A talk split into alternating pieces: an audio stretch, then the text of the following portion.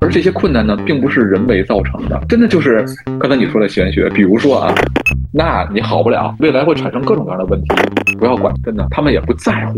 最讨厌的就是那种没有眼色的亲戚，这个人看都没看我一眼，也没有跟我握手，就走过去了。我这行说说来话长，我这行说来话长，话短说。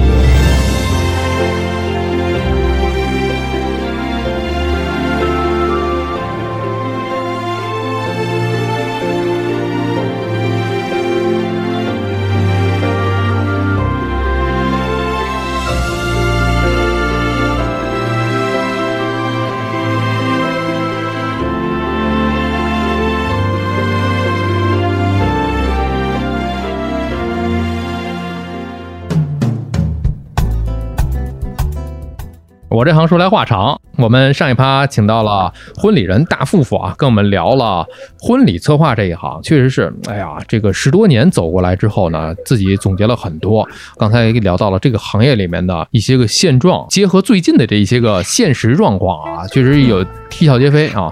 但是呢，这一行干起来，干十多年，坚持十多年干这行，干到一个高品质的里面去，呃，一是自己的坚持，再一个是自己的这个本事。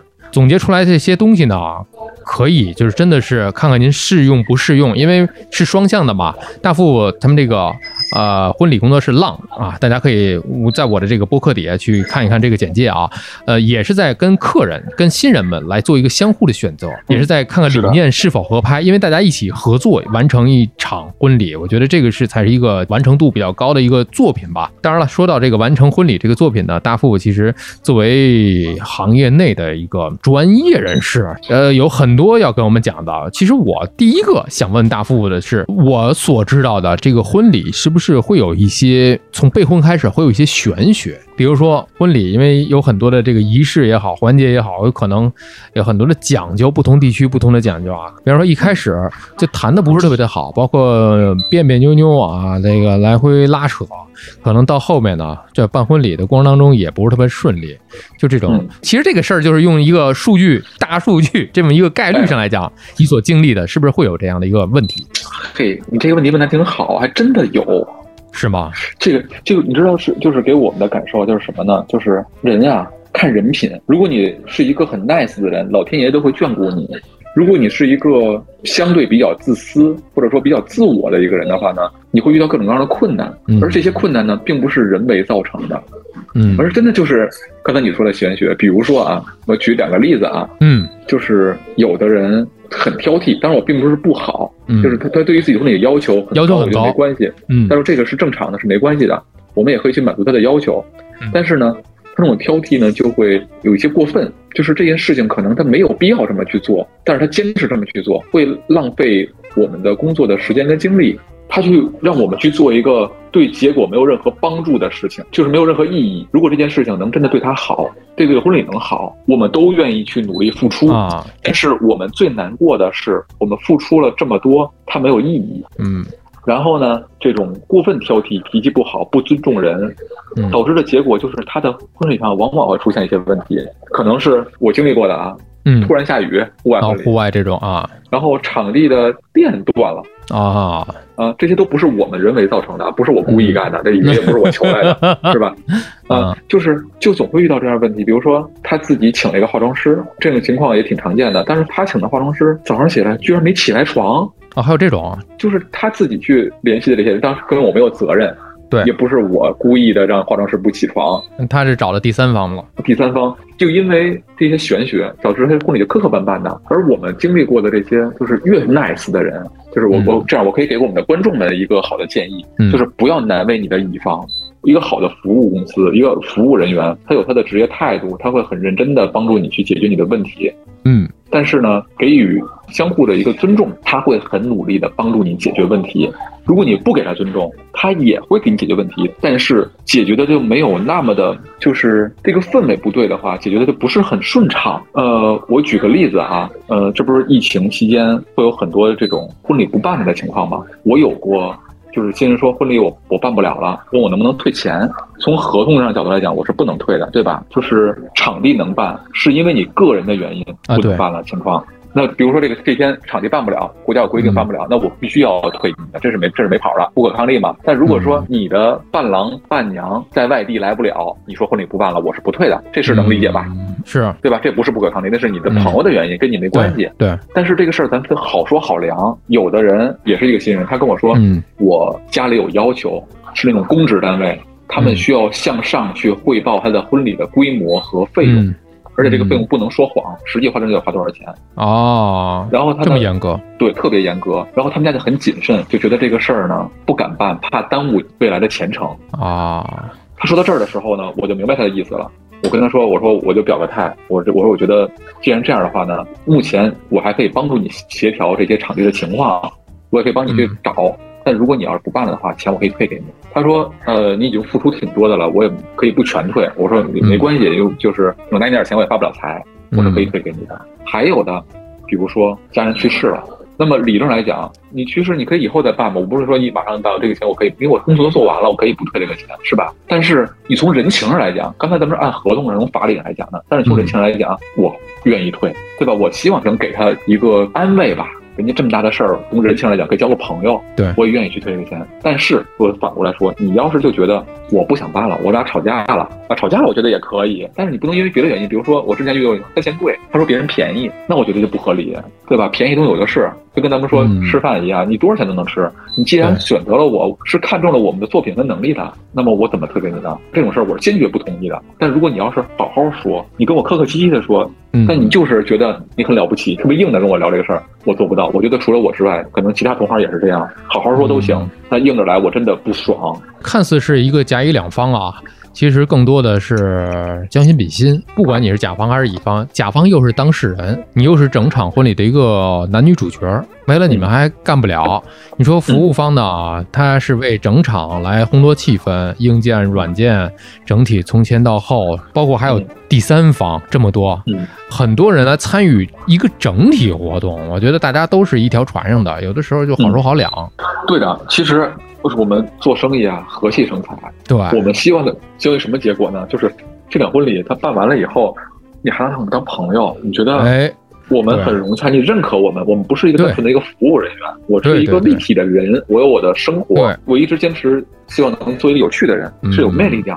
我们在合作的过程中也会很顺畅，充满了信任。嗯，而你在一开始就是保持一个猜忌，你处处去防住，就像防贼一样。我能我也能理解，因为这个行业名声不太好，很多坑是吧？但是你可以先观望啊，先不要确定合作，你信得过谁，你再去合作，嗯，是不是？对，这个也是需要一个过程，可能相互去彼此了解，就是然后再去认可，再去合作。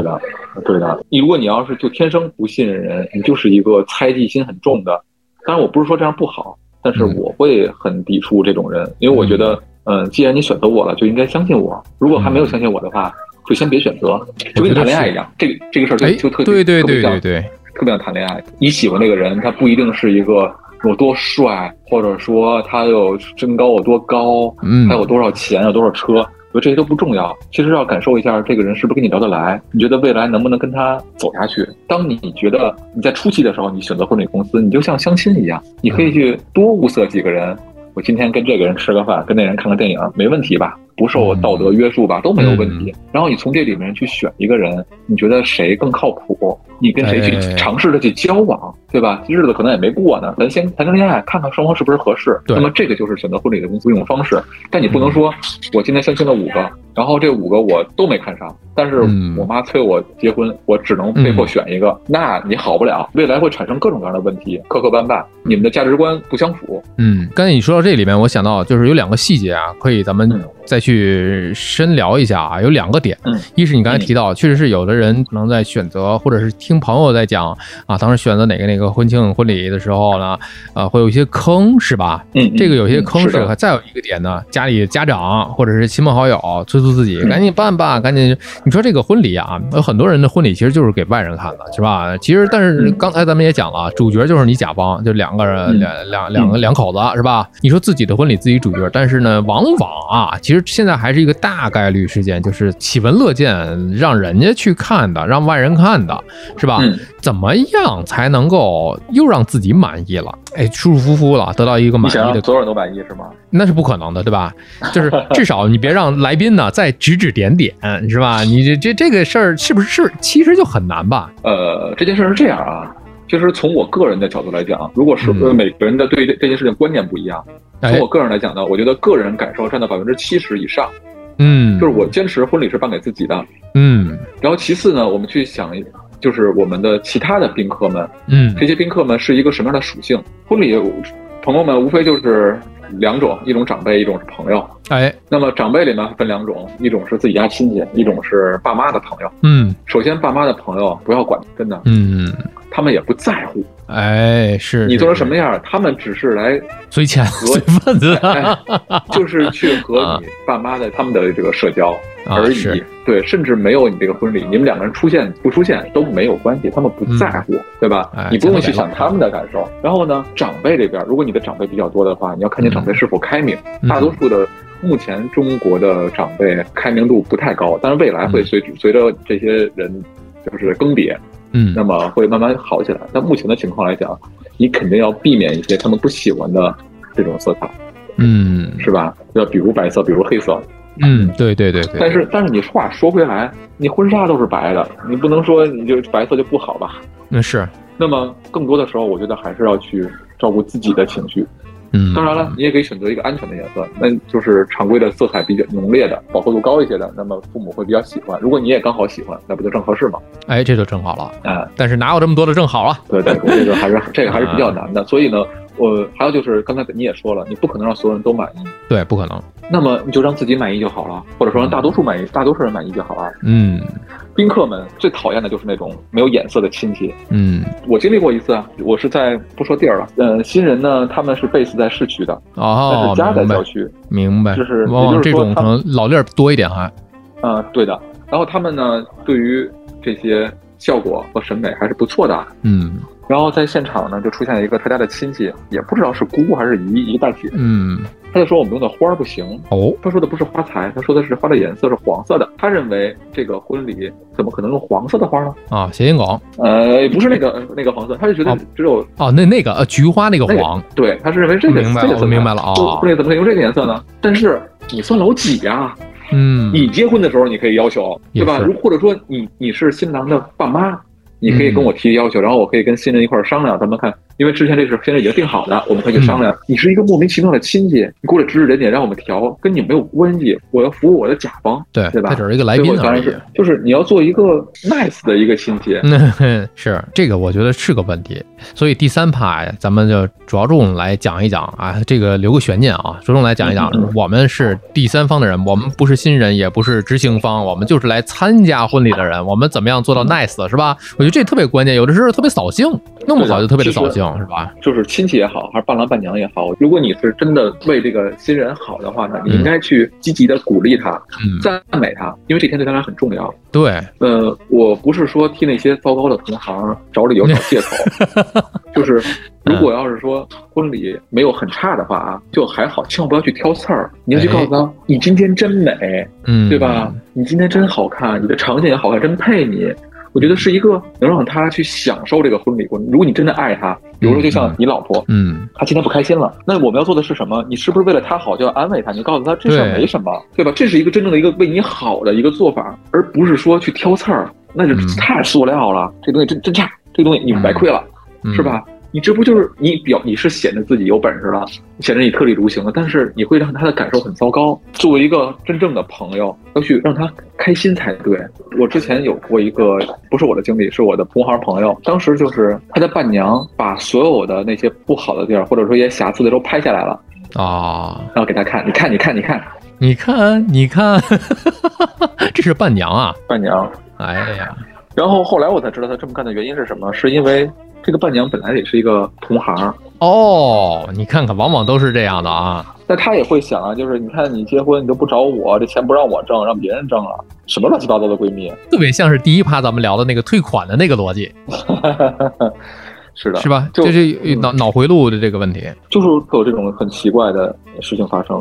再来说说那些坑吧，很多的新人可能在之前听到一些朋友啊，或者自己在咨询过的一些个工作室也好，公司也好，可能会哎遇到一些坑，怎么样去避坑呢？其实这是一个挺大的话题啊，避坑这件事，因为坑有很多，就简单来说吧，新人在就消费方面，好多什么隐形的消费，嗯这个干货大家可以去看大富富的这个、呃个人的这个社交媒体啊，会讲很多。嗯啊，这什么进场费啊、超市费等等等等，这些也也算是坑吧。还有没有就是在我们选择这个给你执行方的这个婚礼这个公司的时候，怎么样去避坑呢？我觉得这个呢，又跟我刚才说的像谈恋爱一样了。你是一个新娘，然后你现在要开始备婚了，你第一步你要先想一想你要一个什么样的婚礼，嗯你对它的期待值有多高？期待值很高的话，你需要去找一个无论从效果还是从服务来讲都比较好的一个公司。嗯如果你的需求不高，你就可以找一个像刚才说的套餐那种，像一个普通的套餐这种餐厅一样的公司。有这个哎啊，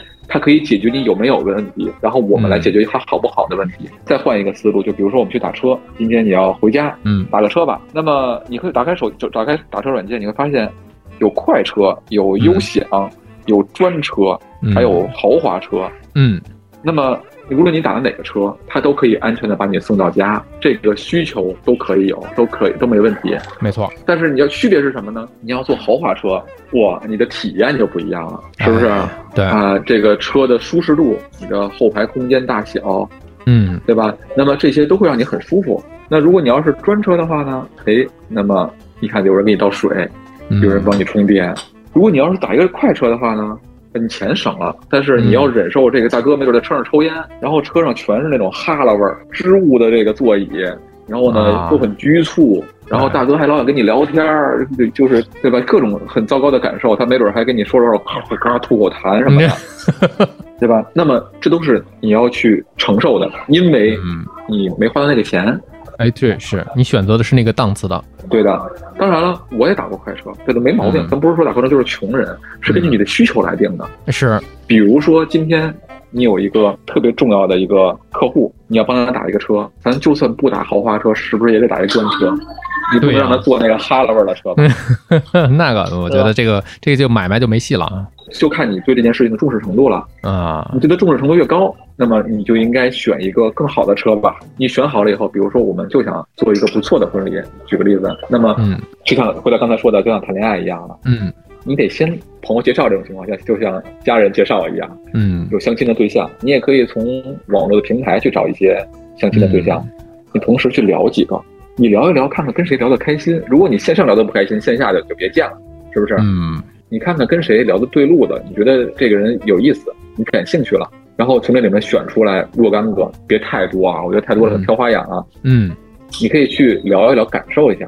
你去看看他们，就是你们是不是聊得来，三观是不是一致？你在聊这个过程呢，还要看他的案例，啊看他以往的作品。这个就像你看他的条件一样，这个人身高体重多少，是吧？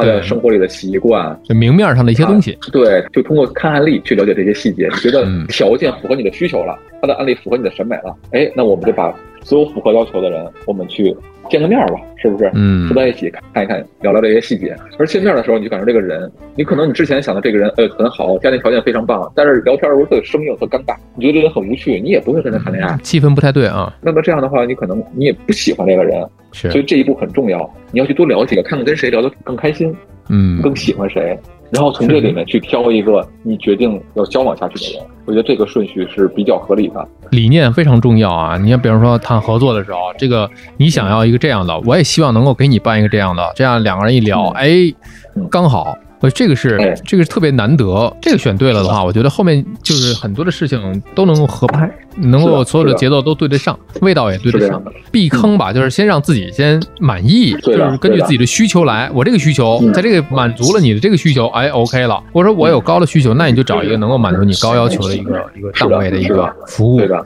嗯我觉得是这样的。再有一个就是现在这个，呃如果新人在我们现在啊，就是咱们录播客的这个状况之下，这个局面之下，哎，定这个日子啊，就是选婚期啊，定这个日子，嗯呃，有没有一些方法法呀？就是现在跟往常又不太相同，有可能我定了之后，往往又会改，怎样怎样的。呃，我觉得其实接下来说可能会有点争议啊，就是嗯关于日期这个问题。有争议没事大家可以讨论嘛。嗯嗯，中国人呢都会对这个日期要求比较高，要看黄历。然后呢，比如说我昨天聊那个家长，他们的坚持认为某一天是最重要的。插一句，你们还负责跟家长聊，嗯，有一些年轻人他们是年纪依赖家长哦，明白明白。嗯，可能家长在家庭里话语权比较高一点啊。对的对的，他们坚持在某一天，甚至这一天办不成，他也得也要吃个饭，他也必须得这一天，不绝对不能换，天塌啊就必须。就必须这天啊。哎，对，那这种就其实是对于这件事情来说是不冷静的一个行为。首先，你选这个日子吧，你要去，呃，很多人都要去算八字，对吧？嗯你们两个，他根据这两个人他们两个的要求，我觉得算我算这个日子，我觉得还是可以，至少还是有一些理论依据的。嗯但是如果你从黄历上去看的话，就非常的可笑，因为每一本黄历写的都不一样，而且这个呢，其实也是一个心理暗示吧，就是让你觉得这个日子好。但是结果是什么呢？对于你这件事情，就是你要办婚礼这件事情导致的结果就是大家都扎堆儿。你比如说啊，哦比，如九月份，大家都说九月份，九月份是一个特别适合结婚的是一个对月份。对对对对对那么你会发现，这月份一共多少个周末呢？算上中秋假期，一共九天，对吧？啊，是有可以去办的。那么这九天里面，你要去挑你喜欢的日子，肯定得是周末，得是假期啊。嗯九天里面发现，哎，二十四号是一个好日子，十还有什么？还有九月，还有一个十二号、嗯十号是好日子，就这么几天是好日子。那么大家都得扎堆儿。当你扎堆儿以后，市场的资源就会变少，哎，价格就会提高对吧？？哎，因为价格是由市场来决定的。当这个市场它越缺的时候，那么价格自然就上升了。嗯那么对你来说是不是一个损失？所以呢，我是非常就是奉劝各位呢，是不要去严格按，如果家里没有要求的话，不要去挑那种特别火的日子，因为你各方面的费用都会上升的，而且会对那天给婚礼公司带来非常大的压力。当然，这个压力你感觉好像是没什么，但其实对他们来说，对你的服务质量会有一定的下降。我举个例子啊，比如说十一七天，我们正常来讲呢，婚礼呢，比如说十一号的婚礼，我们是在九月份的最后一天进场。嗯然后你把它做完了以后呢，可能像我们这种做的时间比较久的，可能甚至要通宵干到第二天上午，执行完了以后，下午就要进下一场了，进二号那一场了，嗯，对吧？你干到半夜，第二天上午又要执行，下然后下午又要去干另外一场了。连轴干。人不是铁呀，对吧？对当他足够疲劳的时候，他是不是说对你的服务上也有一定的下降？他会有这控制不了的。对的，所以呢，就是不要去选那种特别大的日子。这个日期对于你来说没有任何意义，对未来十年、二十年以后回想这一天，你觉得他是你是在几月几号办的婚礼，它重要吗？嗯它一点也不重要。你比如今年五月份，五月八号是今年最好的日期，那天就火爆了，北京都有至少都有几千人几千对这一天办啊婚礼吧？我对几千都是都是办婚礼嗯，但是一场都没办成。你们离婚了吗？啊！大家可能买了同一本黄历啊，同一个版本吧，是是不同出版社的。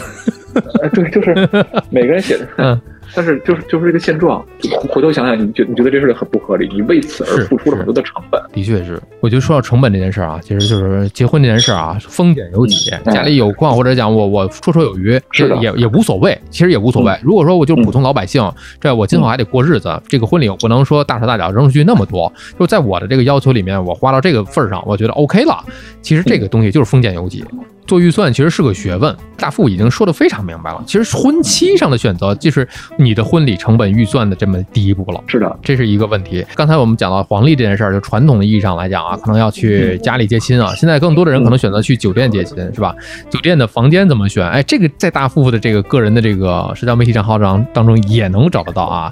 包括怎么样选择一个套房，如果这也是风险有几了。你看自己的预算，对吧？如果您有条件的话，可以选择大富提到的这个应该是什么？有呃亮堂一点是吧？还有包括里面空间格局的问题是吧？嗯，是的。但其实这件事儿是这样的，就是首先呢，我是不赞成有婚车这个东西的，既浪费时间又浪费钱的一件事情。啊，嗯，说到这儿，可能一些婚车租赁的人会骂我，但是，嗯但是事实上是这么回事儿，就是你会发现，就是你看咱们这些年，你在北京，嗯，周末走在大街上，早上你还看到有婚车吗？哎，很少了。对吧？见不到了。就这个东西，它是应该会被历史所抛弃吧？按照以往，就是以前的时候，最早的时候，这个车呢都是自己家的车。对，啊，那后来发现，哎，还得租，那些好的车，那些好的车，那而且你在车上谁也看不到你，对拍摄也只能拍那么一会儿，啊，真的没有意义，就这个钱乱花。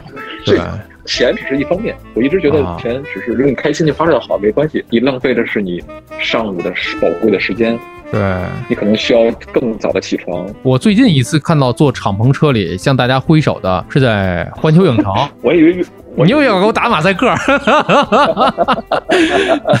是北京环球影城有那个幸运家庭啊，两哦两个人、三个人坐在那个宝马那个巴系的这个敞篷上，哎，你这个车就很高端了。坐在那儿之后，哎，然后后面花车队伍然后出来了，这是最近的一次，我觉得这好久没有看到有新人坐敞篷车的这个感觉。而且啊，从我本职工作上来讲，提示大家一下，前面摄像那个车开着后备箱，然后趴着一个人，这个从安全角度上来讲，我们也不提倡。这种情况呢，在去年还是前年啊，我忘了哪个城市了，出过一回这个事儿，嗯人好像没了。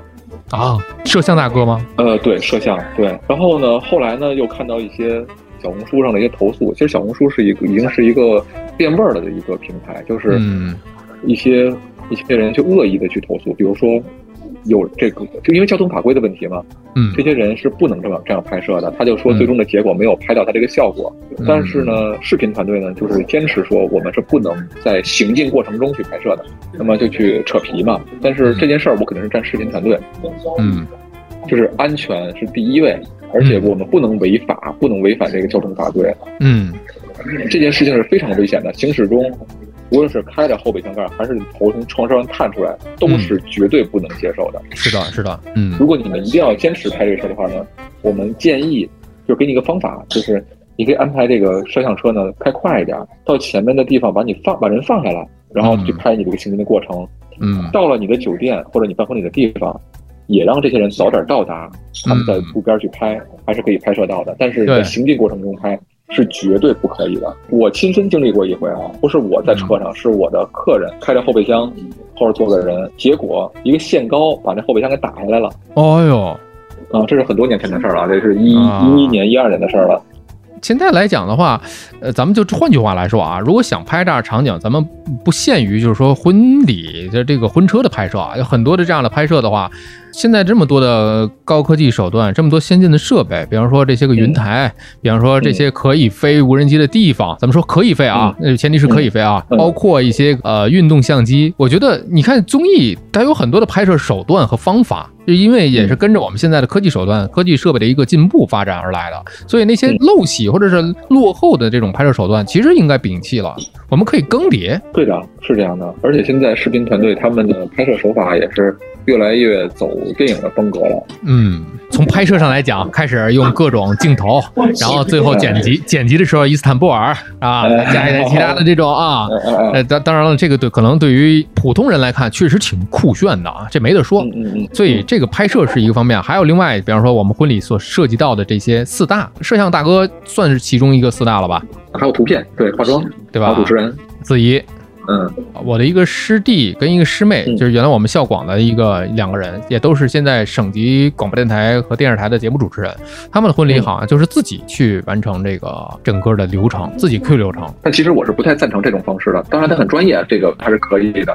但如果你不是一个有上台经验的主持人的话，嗯我是不太赞成这样做，因为你会很难放松下来。对，而在现场呢，就是你这个角色应该是一个去充分享受的一个角色，而不应该去时刻想这个词儿，然后跟下面播放音乐的人去配合，然后怎么调动气氛，你就变成一个工作人员了。对，本来是一个男女主角，哎，是的，所以我觉得我的理念是什么呀？就专业的事儿，专交给专业的人去干。对的，是这样。这是说到这个四大，四大的选择也有一些学问啊。那包括四大里面有一个化妆师，这个化妆师这个角色，我觉得你其他的可以看作品，这个化妆师是不是一定要提前试妆？这个是必须的。试妆的目的呢，只有一小部分去试他的水平怎么样。当你选到一个比较好水平的人，或者说从价格上来看吧，或案例上来看，他水平比较高的或者很高的，也一定要试妆，是为了去沟通交流。他会给你很多的建议，同时你也可以阐述你的想法和你对自己的五官的理解。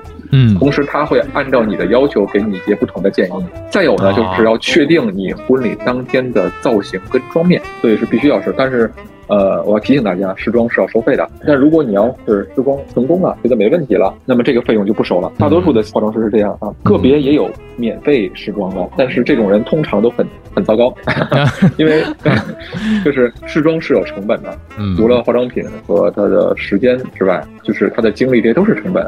那如果它的时间和这个化妆品它都不值钱，它都没有成本的话，那么说明它不够好。这是婚礼之前一定要做的事儿。那是不是还有婚礼之前一定不能做的事儿？这个要分大的和小的。其实从小的更好说，比如说你婚礼之前你不能就是临近了去剪头发或者染头发等等。那么比如说你的医美应该在什么时候，对吧？要去跟你的医生去沟通，避开那个尴尬期等等。